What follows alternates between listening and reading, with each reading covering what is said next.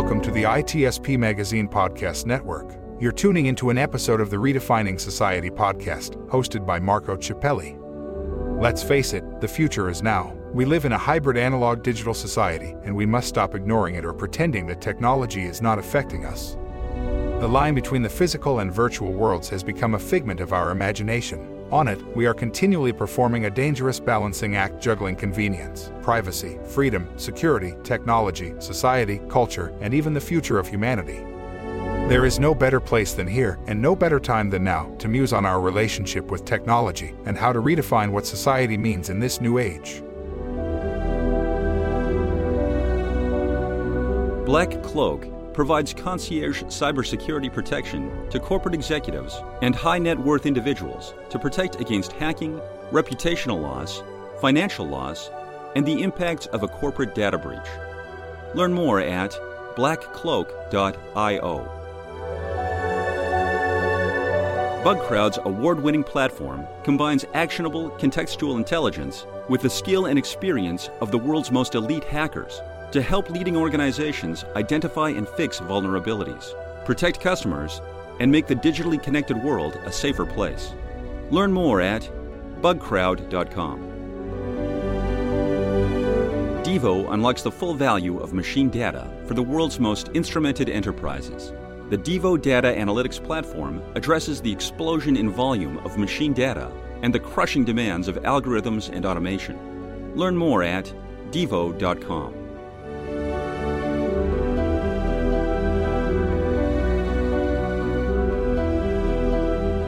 Hello, this is Marco Ciappelli, or is it? Because uh, a little, there's a lot of weird stuff going on uh, lately, uh, and by weird I mean artificial intelligence. So we don't know what is true anymore. We don't know if my voice is my voice. We don't know if me is me or my evil twin. Which uh, we had a good uh, good episode with Sean the, the other day. But what I do know is that this is Redefining Society podcast, and because I got lazier and lazier in looking for guests, um, I started a few series of returning guests. And in this case, I consider guest myself. I'm just saying this because I'm the kind of like the one in charge of this uh, particular channel, Redefining Society. And what is Redefining Society nowadays? More than artificial intelligence. We all talk about it, and uh, some are more worried than other. And uh, probably the one that are no worry are not paying attention. So we're going in this series with my really good friend that I'm going to let them introduce themselves very shortly. Uh, we're going to choose a particular topic still related to artificial intelligence or some kind of advanced technology because we're kind of all kind of into this. And uh, and the effect that it's having or had or will have on our society. And we have a common thread that is that we need to look at the history. And in this way we can understand probably better the future. So we call this series once upon a time tomorrow. And yeah it sounds weird because we're kind of weird. And so here we go a round of introduction for all the weird, interesting people that I'm very, very happy to call friends and have this conversation with. Uh, Sean, Rafael, and Carey, um, who wants to start first with a little introduction? I think Ralph does. Yeah. Ralph's going first. Hi, I'm a um, game and uh, XR developer, um, technologist who, who, follows you know, games, 3D, AI, XR, cloud, and uh, constantly um, curious about how we can evolve and grow technology. Um, so I'll leave it at that. Carey? I am Carey D'Souza. I am uh, I'm a permanent lifelong learner, a technologist um, always looking for interesting ways to use technology to innovate and build products that um, seemingly enhance our lives or, or, make it worse. I don't know what. One of the things we'll discuss in this podcast, I suppose. And I'm Sean. I surround my pe- surround myself with people who are way smarter than me. So I have a little bit of sounding uh, smart just by rubbing off. Uh, I I typically look more at uh, cybersecurity. I, I look at things like a program, so getting from A to A to Z. So everything looks like a project and is full of risk in my mind. So that's how I how I'm going to approach this series. I'm sure as well.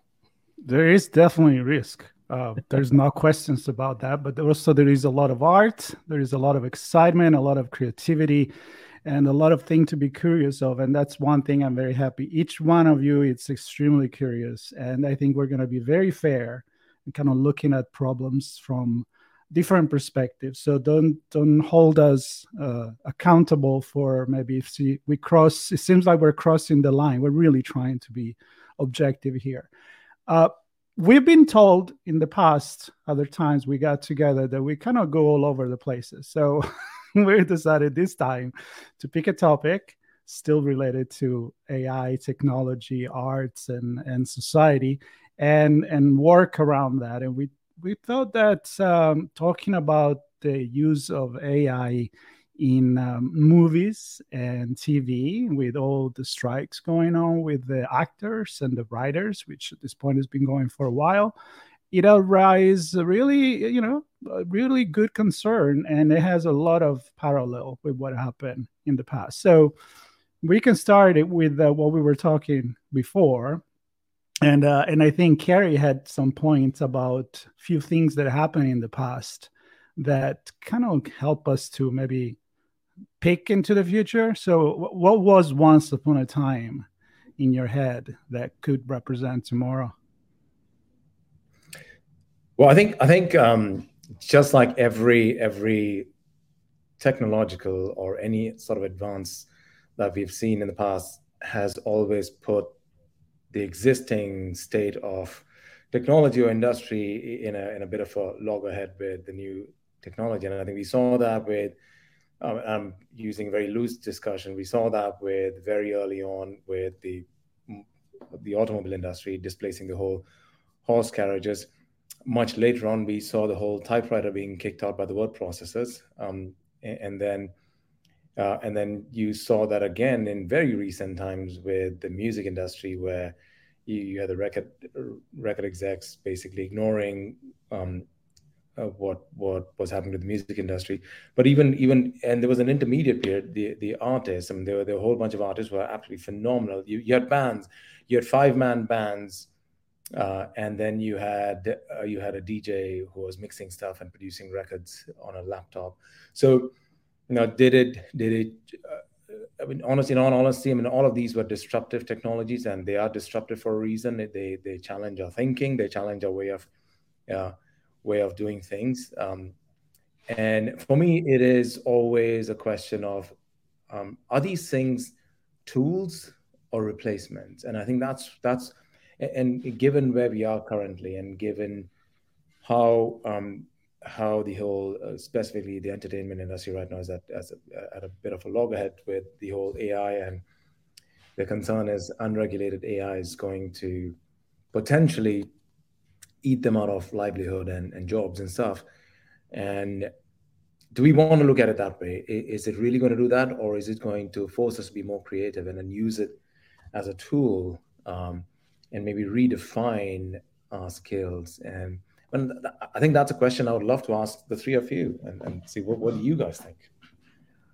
Well, I'm going to go quickly because you, you mentioned the, the typewriter. And I guess the, the point I'll make is new doesn't necessarily mean replace, in my opinion, even if it even if it's a tool that that makes it way better than than than what it's replacing. There, there's still horses, of course. We're not gonna not gonna and we lost Gary. We, we just replaced. We, replaced him with a blank spot. we, we, replaced Raph already. Yeah, we don't need him anymore. That's AI, bring the AI on. I'm gonna I'm gonna guess uh, the the leave studio button was pressed over the uh, instead of the button. Uh, I'll, I'll, keep going and hopefully hopefully uh, Raph will join us again. Yeah. But the the point I'm making is that new technology doesn't necessarily mean that old technology goes away, or that I know we're going to talk a lot about uh, jobs as well. Um, but I'm going to go. I'm going to go back to the, the, the typewriter because what I've seen, I actually sent Marco a picture of this. Uh, it's probably four or five months ago in front of the uh, in front of the Met Museum. There was a, a guy sitting on the ground mm. with a typewriter, writing custom poems on the fly, and uh, he wasn't using a computer. And who knows? I, I didn't I didn't see a phone anywhere, so I don't think he was using anything to, to create the the stories in his in his head. So he was actually writing on a piece of paper, and people would pay him to do that. The reason I bring that up is one, it's interesting, but two, just last week, I saw not him, but two ladies with two of their own typewriters doing the same thing, and so I don't know. I don't know if they're using technology in addition to the typewriter. I, am gonna have to stop and ask him now next time I see him.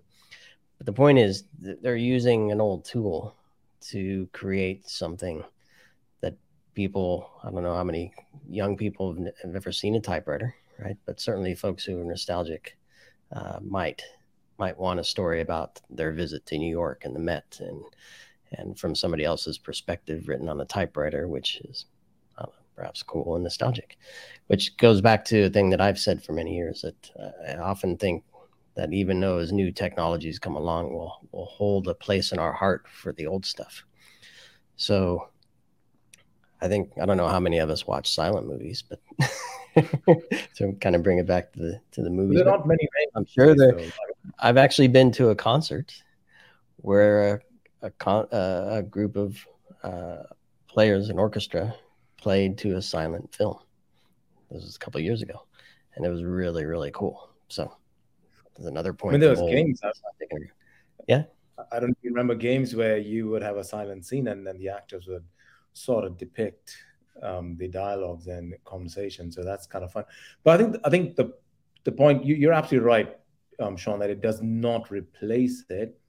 Um, it for lack of a better, it repurposes it or it, it makes us rethink how we are going to use the older technologies in conjunction with the new new tech. And again, going with the typewriter, I, mean, I was in San Francisco recently at a bookstore, and one of the highlights was there were three typewriters, and they would give you free papers, and you you could buy a postcard and you could type out the postcard. They will mail it for free, so you you could send a hand typed postcard to somewhere um, from that bookstore. It's a great publicity, and it, it's it's um, well, I, I I did learn how to type on a typewriter, so for me it brings back old memories. But it's also nice to get a handwritten note or a typed out note, um, which you know that somebody's actually taken time to sit down and type it. Uh, so there's always going to be place for that. And I think the concern perhaps is is it going to take over majority of the way we do things and make that more of a niche thing and so uh, uh again going back to the acting and the music stuff would then um, an actor become just more of a novelty situation versus still mainline, but now he's using AI. So I think that's where the and uh, and I think there's a deeper discussion, and Raf pointed this out a little earlier about owning personal data and um, and who owns it and how it's used. And I've got my own concerns about that in terms of what the output of that is going to be. So um, again, Raf, you want to elaborate on, on, on that and talk about what you think, um, where the concerns, I mean, you've been talking to people in the industry, so where do you think the concerns are coming from? Yeah. Um, well, so I'll, I'll, get to that in a second, but I actually want to start by just um, by getting back to, to something core that you guys are saying, which is the notion of extending or replacing. Um, does a tool extend um, the creators does it allow them to create more content faster or in a different way? Does it replace them? Um, I think that, that it's an it's an important distinction um, because I think that most and and yes, our technology changes the production and the mediums, new mediums come into existence, but it's really important that we understand or even make a conscious decision when we want to extend and when we want to replace. Um, and and part of that is is because when we are extending there is an assumption that there is still work there um, when we are replacing sometimes it means that work is being dropped in um, and the performers or the creators may not be able to engage. They're being re- replaced by something, but that something may not have the same level of engagement that they do. Um, and and I, I want to just throw a, a, really quick quote at you guys. This is uh, from Isaac Asimov.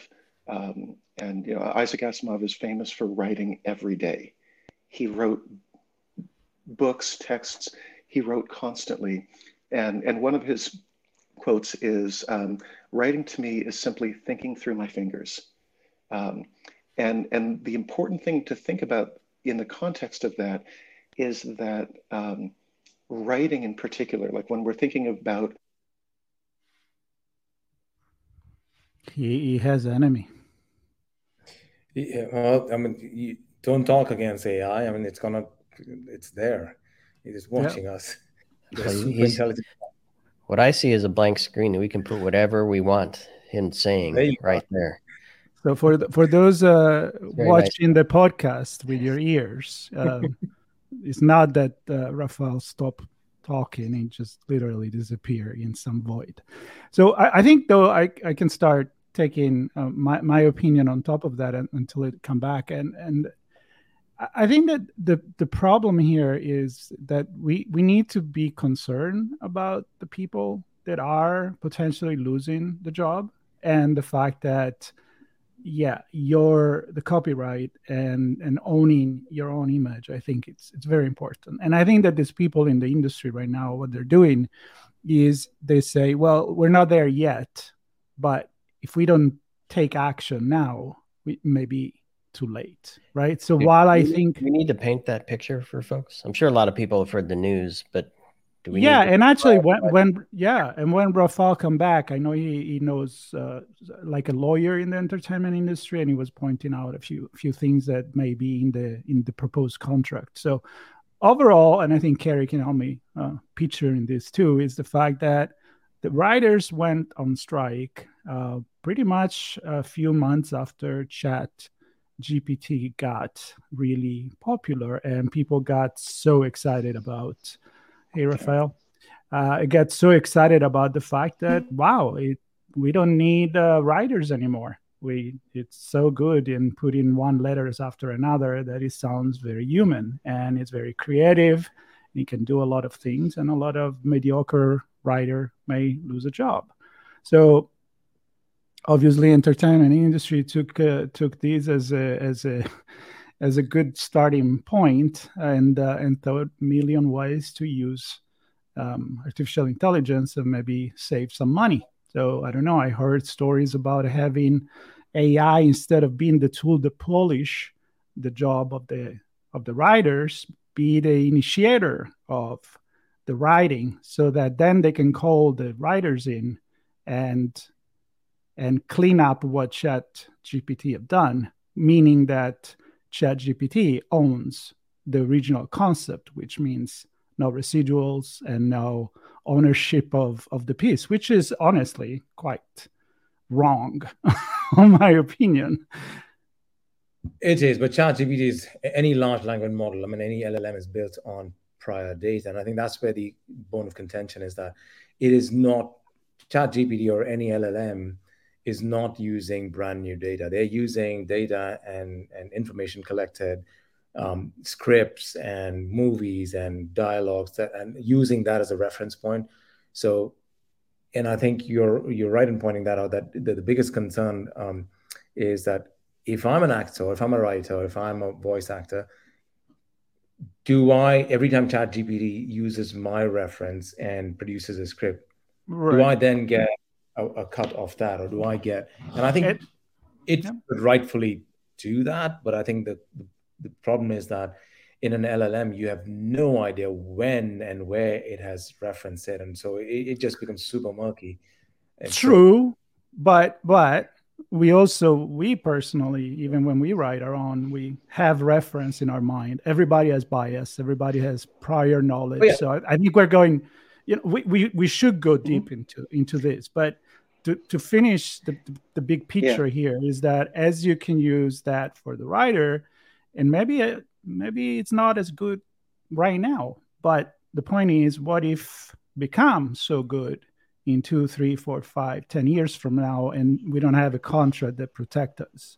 So I, I give them that. Also, just to add the actors, right. for example, is the fact that, and they are already kind of doing it, to be honest, I, I heard on certain movies doing it to have background actors that some of them they make a living being background actors or uh, playing the waiter in a scene or the second policeman in a scene they they can go for one day instead of every day. They can get scan and then uh, they'll reproduce the scan image of their body anytime they want in any movie they want changing all the costumes that they're wearing or through ai and they never get a dime apart from that one day that they work so I think we're looking at two very large extreme here that right. are.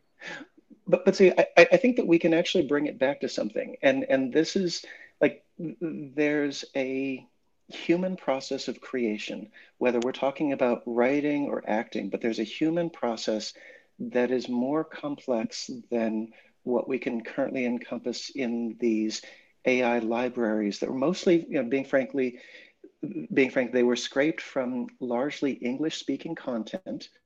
Um, they represent a very actually narrow slice of human knowledge.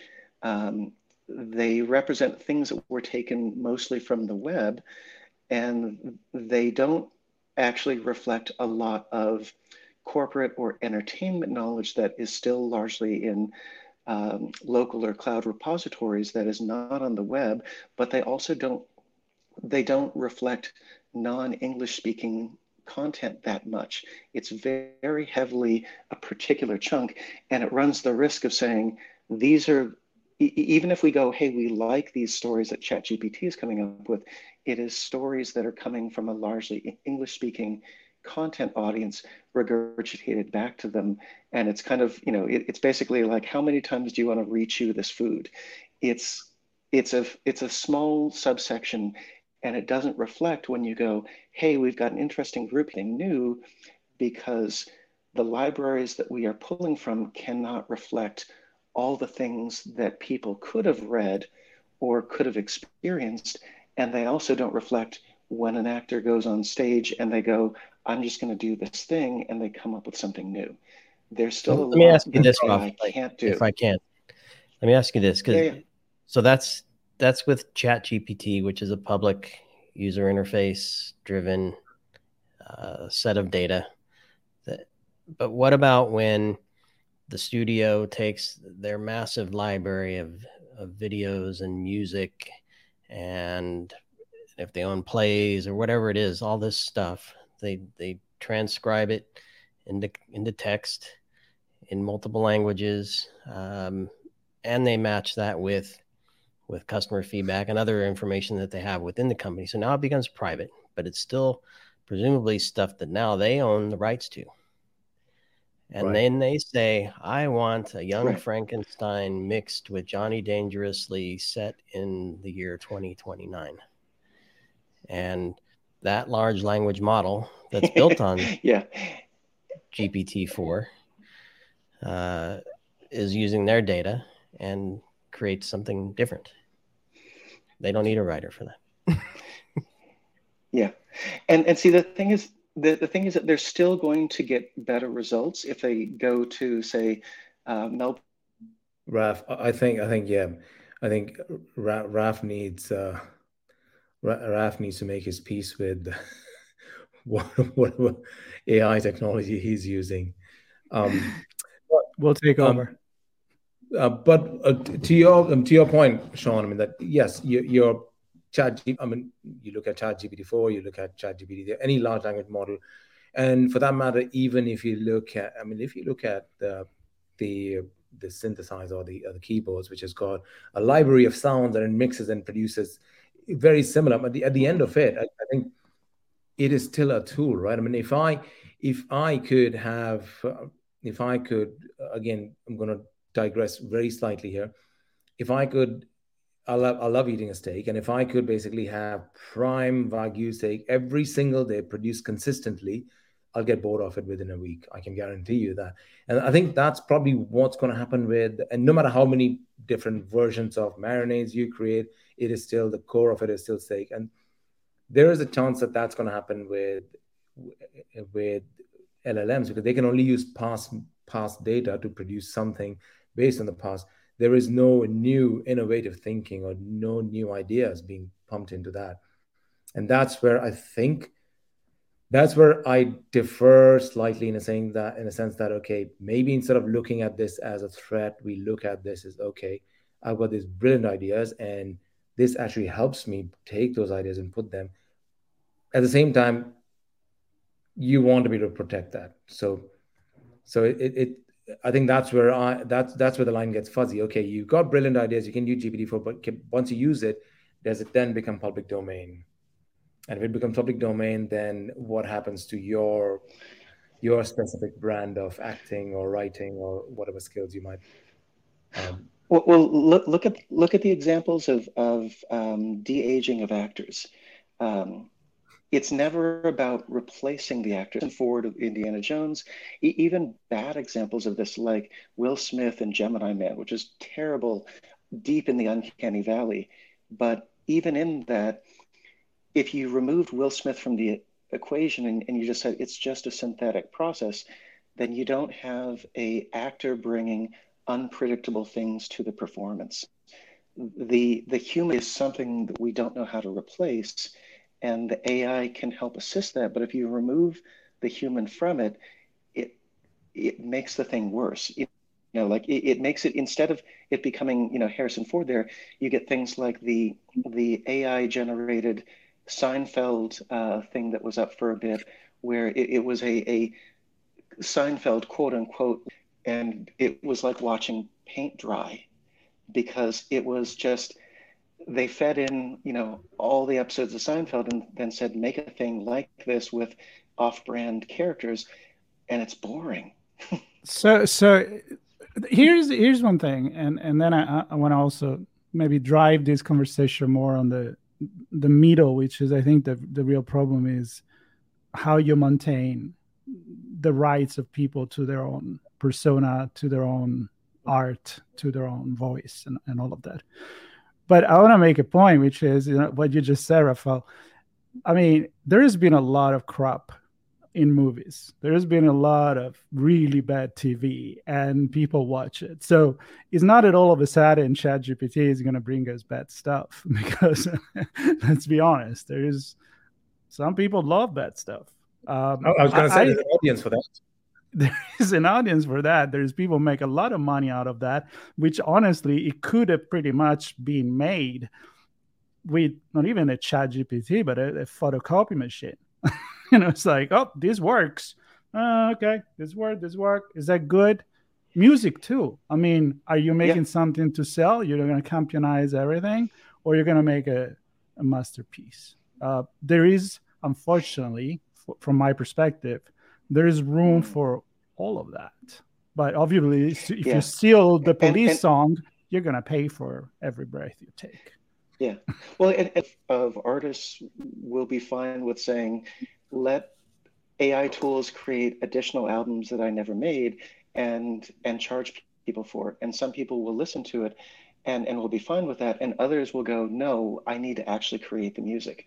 But for some people, it, it will just be enough to see the artist's name on the thing that was that was randomly generated. Yep. So, so let, us go back on the movie though. I, Terry, so two things. We're going to on that. Yeah. Uh, yes, two things very quickly. So I think data-driven development has been around for for years, and I think we we have. I mean, every writer reads books, every movie exec, every game producer plays games, looks at movies, and says, "Okay, this works. This piece works." And I think um, uh, House of Cards, the Kevin Spacey, the the Robin Wright, beautiful series made. But if you look at them, if you read about it, they it was a lot of it was data driven. Even the opening credit music was data driven in terms of they figure out what creates that. So I think data driven development has always been there. And I think the prop the thing is that previously, if we use somebody else's data, we had the acknowledgement, we acknowledged them, we gave them the due whatever the copyright or licensing fee or whatever and we used it but i think the fear now is that one data driven de- development has been automated at this massive scale. And two you are not going to post the first iteration you are not going to forget want to you're not going to be able to pay the people whose data you've used because it's it's it's using such a massive data set so i think that's where it becomes um, that's where it becomes really challenging. And i'm i'm all for if i wrote something and somebody else wants to borrow from it absolutely but i need the credit i need to yep. the acknowledgement uh, and the ownership still stays with me right so you can't you can't borrow something from me and then claim it as your original contact. Um, so that that uh, so th- that's where I think it becomes. That's what I think. I feel that what the current strikes have been all about. That besides that and the the fear that okay, if that happens, then that's it. You are just writing one story, and that the rest, all the stories are being the the studios or the big big enterprise companies are going to take over, and they are going to start generating. I mean, there's nothing stopping a private equity firm from buying a whole bunch of movie scripts and saying, "All right, we're in the movie business now." Um, so that's one part of it. The second part, which Raf mentioned very, uh, uh, very nicely, was that I think even all four of us love music, love the entertainment, love the book, but I would never go and watch a movie. Uh, I might just do it out of curiosity, but if if somebody tells me, "Hey, this this movie is purely generated by yeah. There's no real actor who's acting it. Nothing is real, but it's all the storyline is great, but nothing is real. I think we as humans want to know that there was a there was a process behind it. There were people who worked on it. There, there's a story. There's a, and I think that that piece is something um, people are missing, and maybe the studio execs are missing. That, yeah, can you make a Marvel movie with a whole bunch of stuff? But I want to know that, um, hey, Chris Pratt was the, the actor was playing Star Lord and all of that stuff. So you want to know a bit more about their lives outside of the movie and how they what they bring from there into these roles. And is that something we're going to lose with if if it goes there? And that's where I think where we we have to start looking at this as a tool. Maybe give Chris Pratt the um, the AI tool and teach him how to how to use it. And maybe he comes up with his own nuanced mm. stuff and then he sells it to movie. Yeah, i want to do these five movies but i can only do one in real time. So i'm going to do bits and pieces and i'm going to sell you this stuff. So that that potentially could be i don't know. This is again we're talking once upon a time tomorrow. Maybe that could be tomorrow right? Right I just I, I love the I love that you went there because when you when you talked about somebody buying up venture fund buying up a bunch of scripts and they become a movie company or production company. Uh, I'm just thinking back on my own history, given your uh, Chris Pratt example, where I've done multiple jobs, multiple functions to uh, type on a typewriter like Raf is. No, but to to get different experiences, and those experiences then shaped the next thing that I do, whatever that might be. Yeah. And what I can see is where this tool, given it's a tool, uh, can be used by one or multiple people to create something that a single entity couldn't. So, crowdsourcing a storyline, right, where everybody's feeding a, a single instance of of uh, ChatGPT using the same memory key, whatever it is, to say, "This is my input into this story. Here's what I think the the villain should do, and be. there's what the the the hero should be and, and do. Here, here's what they're whatever it is to help describe that, and then the production process and the animation process or the, the voice process, whatever all the elements are. I don't know because I'm not in the movie business, but all those could be sourced, crowdsourced by either random people or selected people or and then presumably they could have a slice of the rights to that if they're contributing. Because I think right. one of the things that I that I really take from because Marco's much more into the, the, prompting than I am with, with Chat GPT, and I think how you describe it, Marco, makes brilliant sense to me. Is that you're not just asking for something; you're interacting and tailoring and tuning, and uh, you call it art directing, which is the part that I really love. So one or more people coming together to art direct a large language model, I think could be really powerful. Right. And, you see, yep. like you, you're already thinking in a very creative, innovative way to use right. this technology. So it's like, here is a digital camera. I know you love photography, and and here is a film camera. Yeah. Have fun with it. You're gonna have fun with it. You're gonna get creative with one or another, knowing what you can do with one, what you can do with another, and and and the the, the prompt. Uh, Rafael was talking about that that that with the art director that you were mentioning when we were preparing for this conversation, how we both agree that in order to use the AI in a correct way or in a very productive way, you need to give the right art direction. I mean, you can have a vision that goes behind just putting letters and words together, just reflecting on what they found. If you give something really unique and cool, I think it's going to come out with something unique and cool. I think you've got to. Well, I see, think...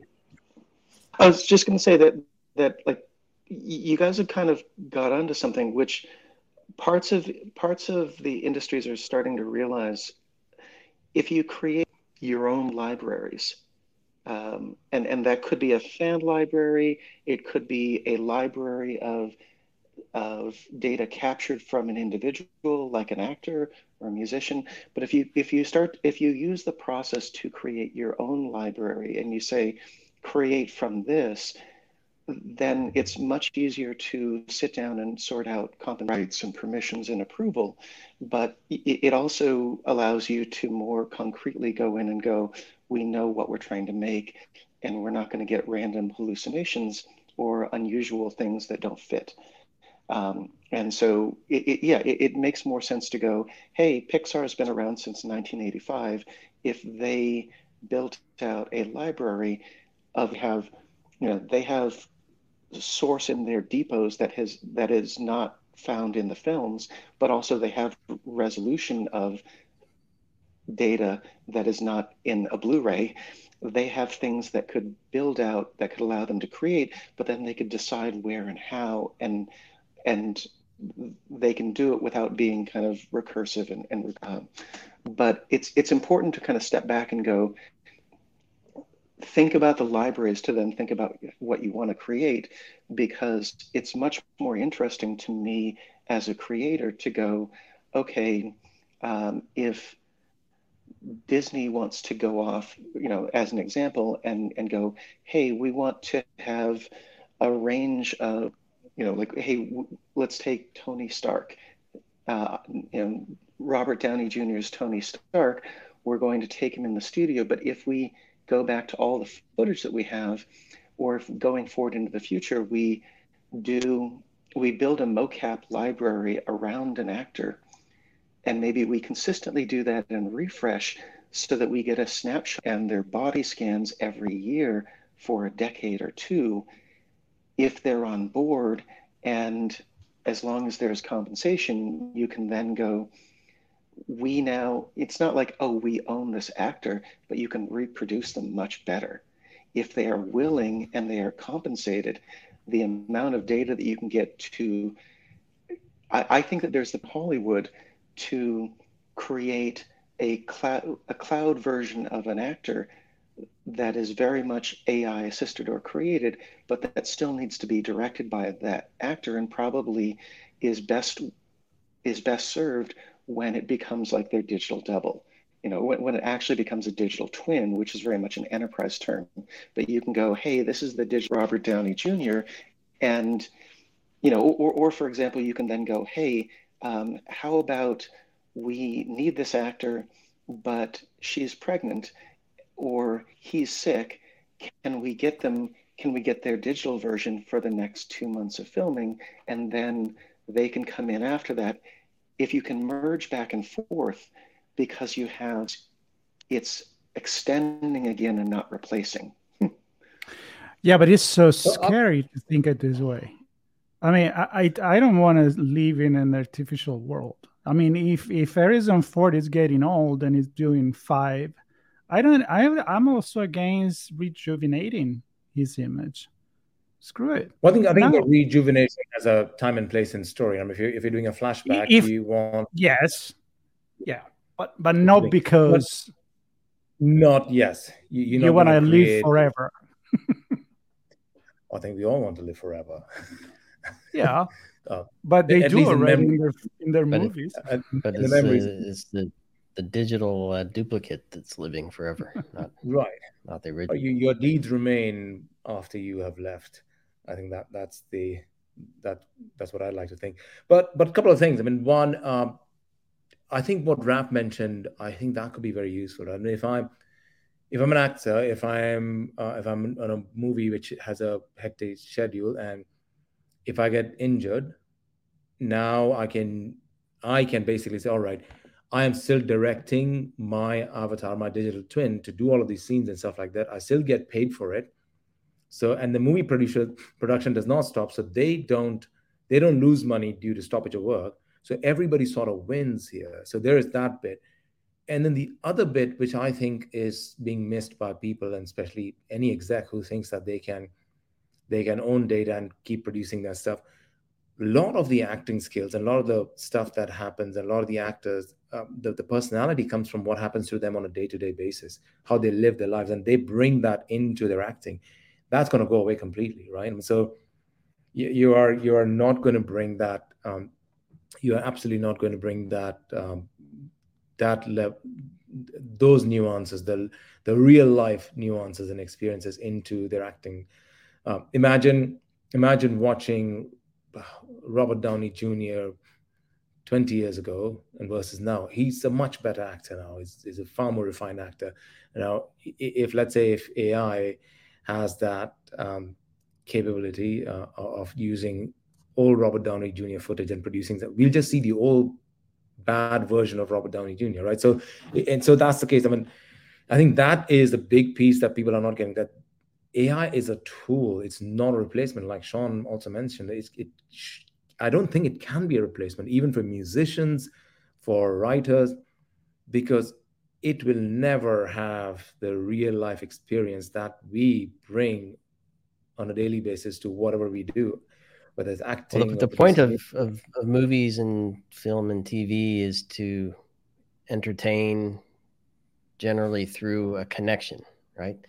and that connection is something that we one or many people have experienced and can relate to.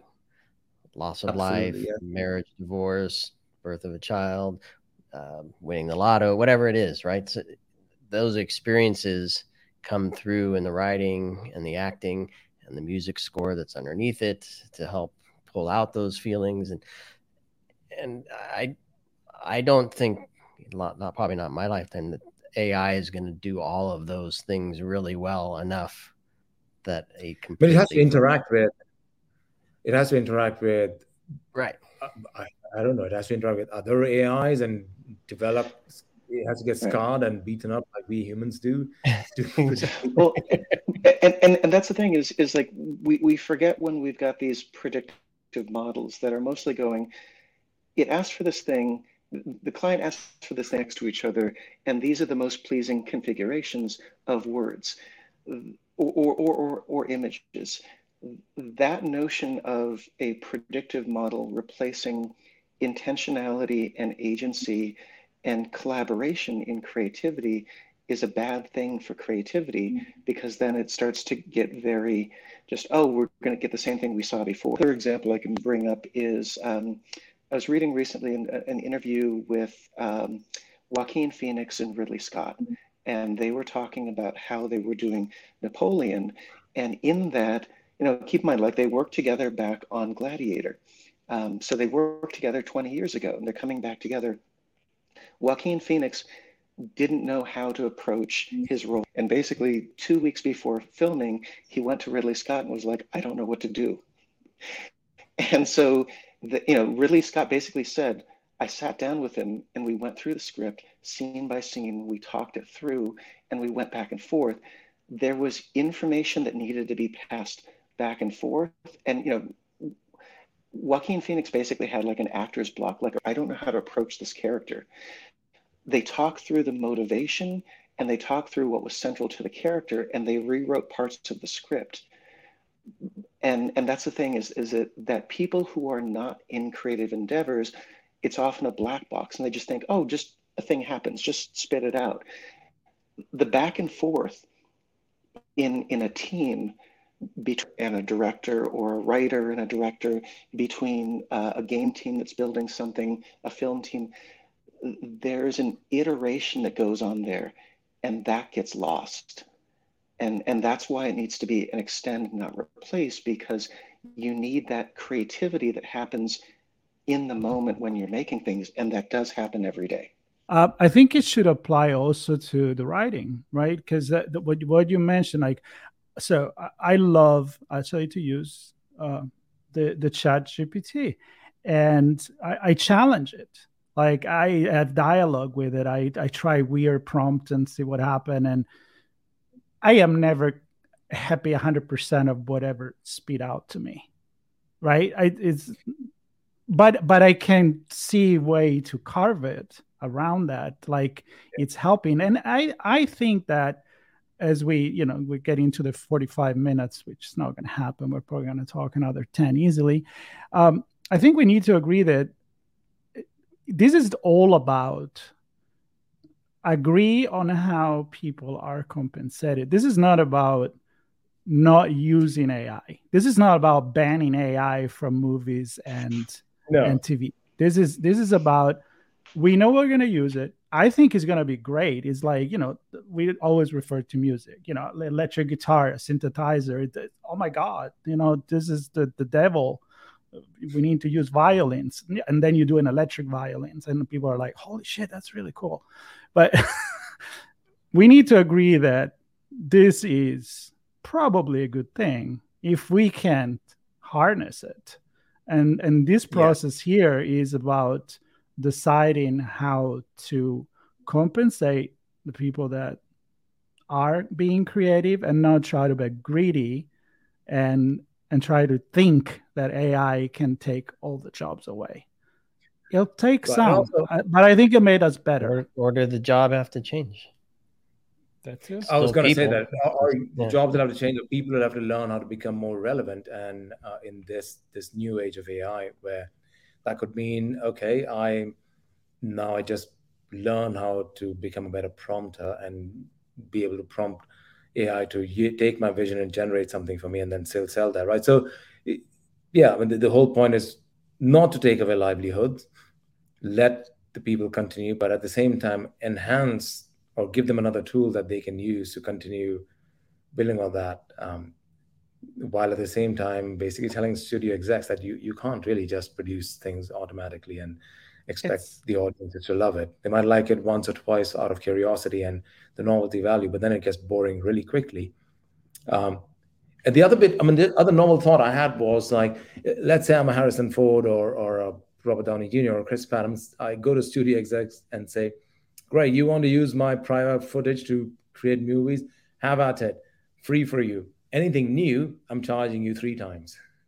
So there you go. So you, you want new experiences? Great. I mean, it, it's sort of, it's got to be a some, I don't think it'll ever be a zero sum game, but there's got to be some way of compensating for – it is data being used and great it's automating a few things so you're mm. benefiting from it so great do that but anything new? Well, let's um, be real as well. I mean yeah. if somebody tried to make a new blazing saddles it's, it's, it's not going to go over very well it's right? not. I mean so, you're never going to things things don't things don't survive either. No. So so old performances, old ways of thinking. Well, let and and that's also well think of it also in terms of the character versus the actor. Um, so one thing that, that that I find interesting in this is, is that like people kind of assume like this actor needs to always play this character. It's like no, we've had a bunch of different actors that have played Superman. It, oftentimes, you know, it's it's Batman, Michael Keaton Batman. Like the notion of a new actor bringing something different to a character is valuable. Um, we don't need to always see regurgitations of that same actor playing the same performance of that same character. And it doesn't matter if it's in superhero movies specifically, they often have very defined characters. But e- even though the Star Wars Han Solo movie didn't make as much money as Disney wanted it to, it was nice. I, I actually, even though I love Han Solo and I love Harrison Ford, I kind of like seeing a new younger character rather than like, here, let's take Harrison Ford at 70 and de-age him, and he's still moving like he's 70, but he's now got a younger face. Like, I don't want to see that.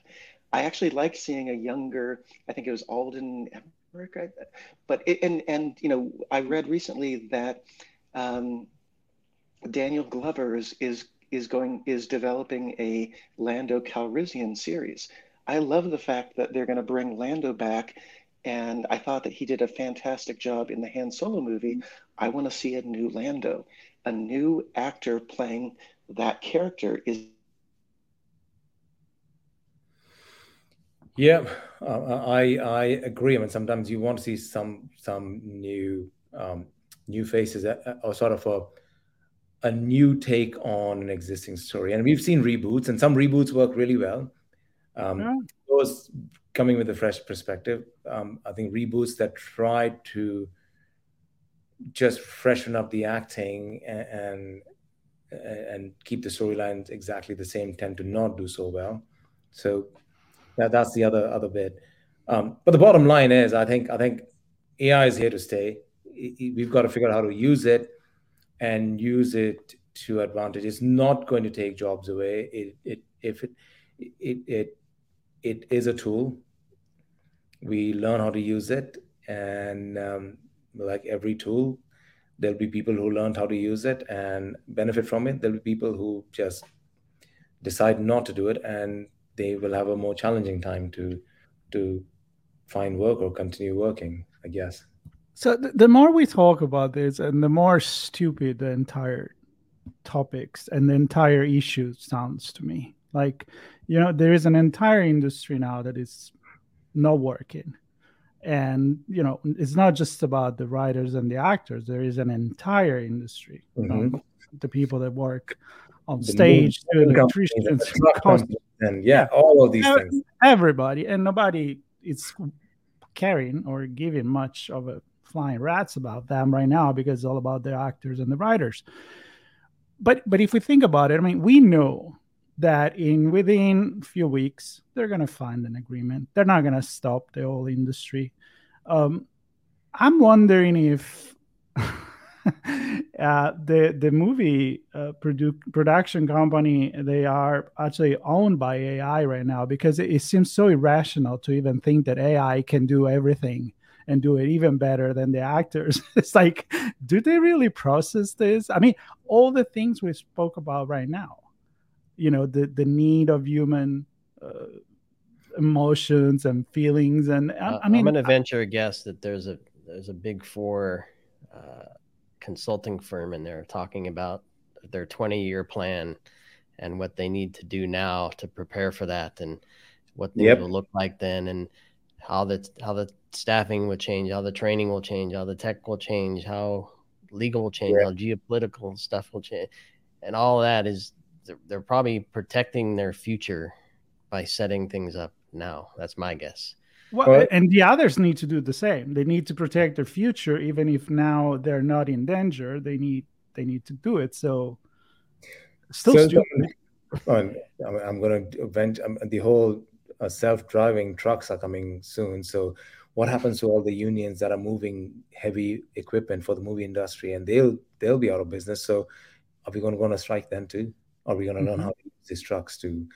So again, the, the point is like any new tool, um, we just got to learn how to use it and and see how it serves us versus basically saying nope, it, this is the end of it.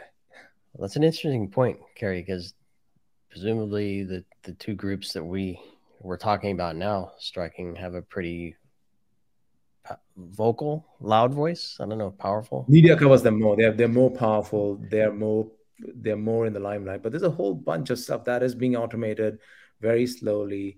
Right. Uh, and so it, it, it raises, and I don't think we're going to answer this question now, but who has yeah. the power, who who can turn those levers and knobs to yeah. their benefit over others and which which other groups are going to take the brunt when, right. when, they don't have a voice or we get tired of talking about it or, so, or who so knows you, what so you go to the supermarket and you don't have an entire cart full you got i don't know a bag full of stuff i go to the automatic cash register i don't have com- oh, how are you doing today um, exchange a couple of words with the i mean trader joe they don't give me that option so i have to tell them how nice is my bag and what am i going to watch tonight for a movie because they must ask me that question. But the point is nobody is making a big mess again as you guys are saying about all the cash register people that have been entertaining and talking to the older folks and you know and being part of your daily routine when you when you go to the store. Um, what do they do now? I don't know. I mean, I mean, there's a lot of stuff that's being automated, and I don't think creativity can be automated. Yeah, um, at I least you that, got that. I think we, we we can't automate creativity. We can't, uh, to an extent, uh, where people are consuming it the way we consume it right now. So, I, I think the discussion needs to be more of okay, if this is going to happen, how do we what sort of skills are you willing to give us so that we can actually use this to continue working in the industry and maybe that's a better discussion as opposed to do not use ai because i think that's that's a that's a non-starter i mean ai is already there in a lot yep. of stuff so yep. maybe right. a discussion well be, yes it, teach it, us how to I, I think i think the tricky thing is is we want to allow new tools to come in but you have to remember that that it's not always either cost effective or far sighted to have um, AI replace the lowest tier of things. If, if it replaces the most junior positions, um, then, you know, if, if you go, hey, we're going to replace all of our junior writers with AI, how do you get senior writers if they don't start out as juniors because you never trained them? Um, right. you, th- then you you have a dwindling population of senior writers, and you you've basically um, destroyed your recruiting. um, so so there's that, but there's also the notion that if the things um, and we're seeing this in bits of Silicon Valley, where if you if the things that AI are trying to do are incredibly menial, the likelihood is that the things that are trying to replace it with AI and robotics are being set up because someone's going, we should do, we should have, you know, like Google for a while had a robotics janitor program. And then they eventually realized we'll never make this cheaper than just paying a human to do this. Um, there was a there's a, a, a AI robotics pizza company um, in in in Silicon Valley that went bankrupt recently, and and it was because it's not actually cost effective to have robots making pizza. It's still just right easier now. to pay humans. To... Yeah, right. Um, eventually. Yeah, but but right. we, I, I we often because I hate we, my we pizza. Forget how. yeah, but but but we, we we forget that um, the AI and the robots are not nearly as as advanced as we think that they are. Um, no. It's very easy to go, oh, I'm, I'm hearing about so much in the news and then there's a lot of hype and then you sit down you look at the reality and you're like yeah it's okay. But yeah you, you go to the grocery store and you're like who cares about ai and everyone's like oh, I'm, I'm just living life. I think i think the growth is also the, the impact in a lot of industries is smaller than we realize. And it's there. It's, it's already embedded in our lives and we've sort of gotten used to it. And i think i think there is there is of course the fear that it's going to be the the development cycle in AI is getting exponentially faster and faster. But I think a lot of it is there's a lot of misinformation about this. A lot of media hype. There's a lot of uh, I think I think you need to look past all the noise and go go down. And even with the entertainment industry strike, and we look past all the noise. Look at what really is at stake there, um, and, and then address that. Yeah. I think we'll be in a, you'll realize that it's not AI that they're worried about. It's basically capitalists companies doing what capitalist companies do maximize profit i'm not worried about ai i'm worried about people exactly and how so, they use AI. That's Yeah. my problem. But I, and so teach them how to use AI. I think at the at the bottom line is like I think every enterprise rightfully is trying to maximize profits and Yeah. and they will use every means necessary. And and as a human being, um, you've got skills and you want to be able to use that to earn a livelihood. And so you want to protect that, right? And so and AI is in between that. So you got to figure out how to use it so that both sides sort of Yep. metamorphosize Time into- time to market, more releases, faster. Yeah. Right. Which might benefit the whole industry. Yeah. Yeah. Yeah. Well, I mean, then what, there'll what I will I mean, say yeah. is, oh, let, let me jump in for one second. What, what I will say is that we are starting to realize in this process as the web and social media gets that personal data has value. And uh, and individual data and collective data has value. Um, yes i think we will create you know a variety of libraries but one thing that may come out of this is a sense of people trying to better understand that they don't have to uh, give their data away um, whether or just personal, I'm doing stuff and I'm posting it, but finding ways to gather people's data and then negotiate with companies, whether they are creative or tech or otherwise, uh, and and trying to be a bit more secure about our data, um, because we're starting to realize that our data has value and companies want to gather that data, whether it's individualized or aggregate, it is useful for people to connect their data to their identity to start to understand that they have an identity and a footprint on the internet and to then try to find ways to barter their data their creativity their identity out to others. And hollywood i think is going to push into this a lot of us because there's likely a price put on that data sooner than for many others, but eventually probably for everybody. Yep. And I think we're going to end on that note and the hope that this is a very important lesson. I mean, having this conversation like they're happening, um, not only in the tech world, not only in the cybersecurity, not only in the advanced technology company, but seeing how it's applying to everyday job, even the most creative of the jobs, I think is really, really important to prepare us for what has to come. And it's gonna be fun. I mean, it's gonna be pretty crazy. And I I think it's gonna be fun every other conversation that we're going to have. Hopefully um, Rafael AI is not trying to take you down next time as much as they did on this on this episode, but uh, still a great conversation. And uh, I say next time, uh, um, stay tuned because we haven't decided what we will focus on. But um, I'm guessing music. What do you guys think? Uh, any vote? Uh, books, I mean, you, you name it. I mean, technology, AI, happy to talk about anything. It's Yeah. always Any any kind of reference with society will be great. So, thank you very much for Yeah, joining. Let, let, let's let's do music next. All right. Yeah. I I'm think it's up. closely I- related, I- and we can I keep think- it going. I think this is a this is a good crowd to talk about that for sure. So everybody, stay tuned. Uh, I promised 45 minutes. It didn't happen. So uh, I hope you you enjoyed the conversation. I hope you enjoyed the fact that we did our best to stay focused on the topic. I know we went a little off here and there, but that's who we are. Uh, we're having fun, and uh, we hope uh, you hope you did too. So stay tuned. Redefine Society podcast, Once Upon a Time Tomorrow, notes, uh, links to connect with us on social media will be exactly in the notes. Subscribe, and uh, you know what?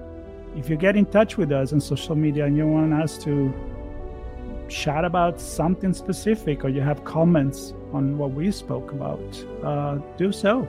I mean, we, we want this to be a two way conversation. And um I say, everybody say bye, and uh, we'll see you next time. See you next time. Pleasure, gentlemen. Take care, everybody. Peace out.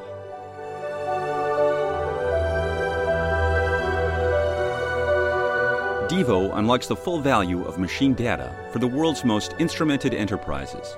The Devo Data Analytics Platform addresses the explosion in volume of machine data and the crushing demands of algorithms and automation. Learn more at devo.com.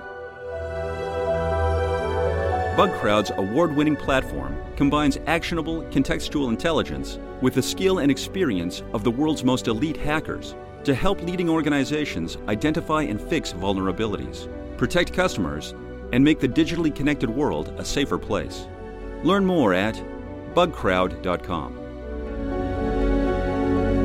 Black Cloak provides concierge cybersecurity protection to corporate executives and high net worth individuals to protect against hacking, reputational loss, financial loss, and the impacts of a corporate data breach. Learn more at blackcloak.io. We hope you enjoyed this episode of Redefining Society, hosted by Marco Ciappelli. If you learned something new and this conversation made you think, then add this show to your favorite podcast player, subscribe to our YouTube channel, and share the ITSP Magazine podcast network with your friends, family, and colleagues. We hope you will come back for more stories and follow us on our journey.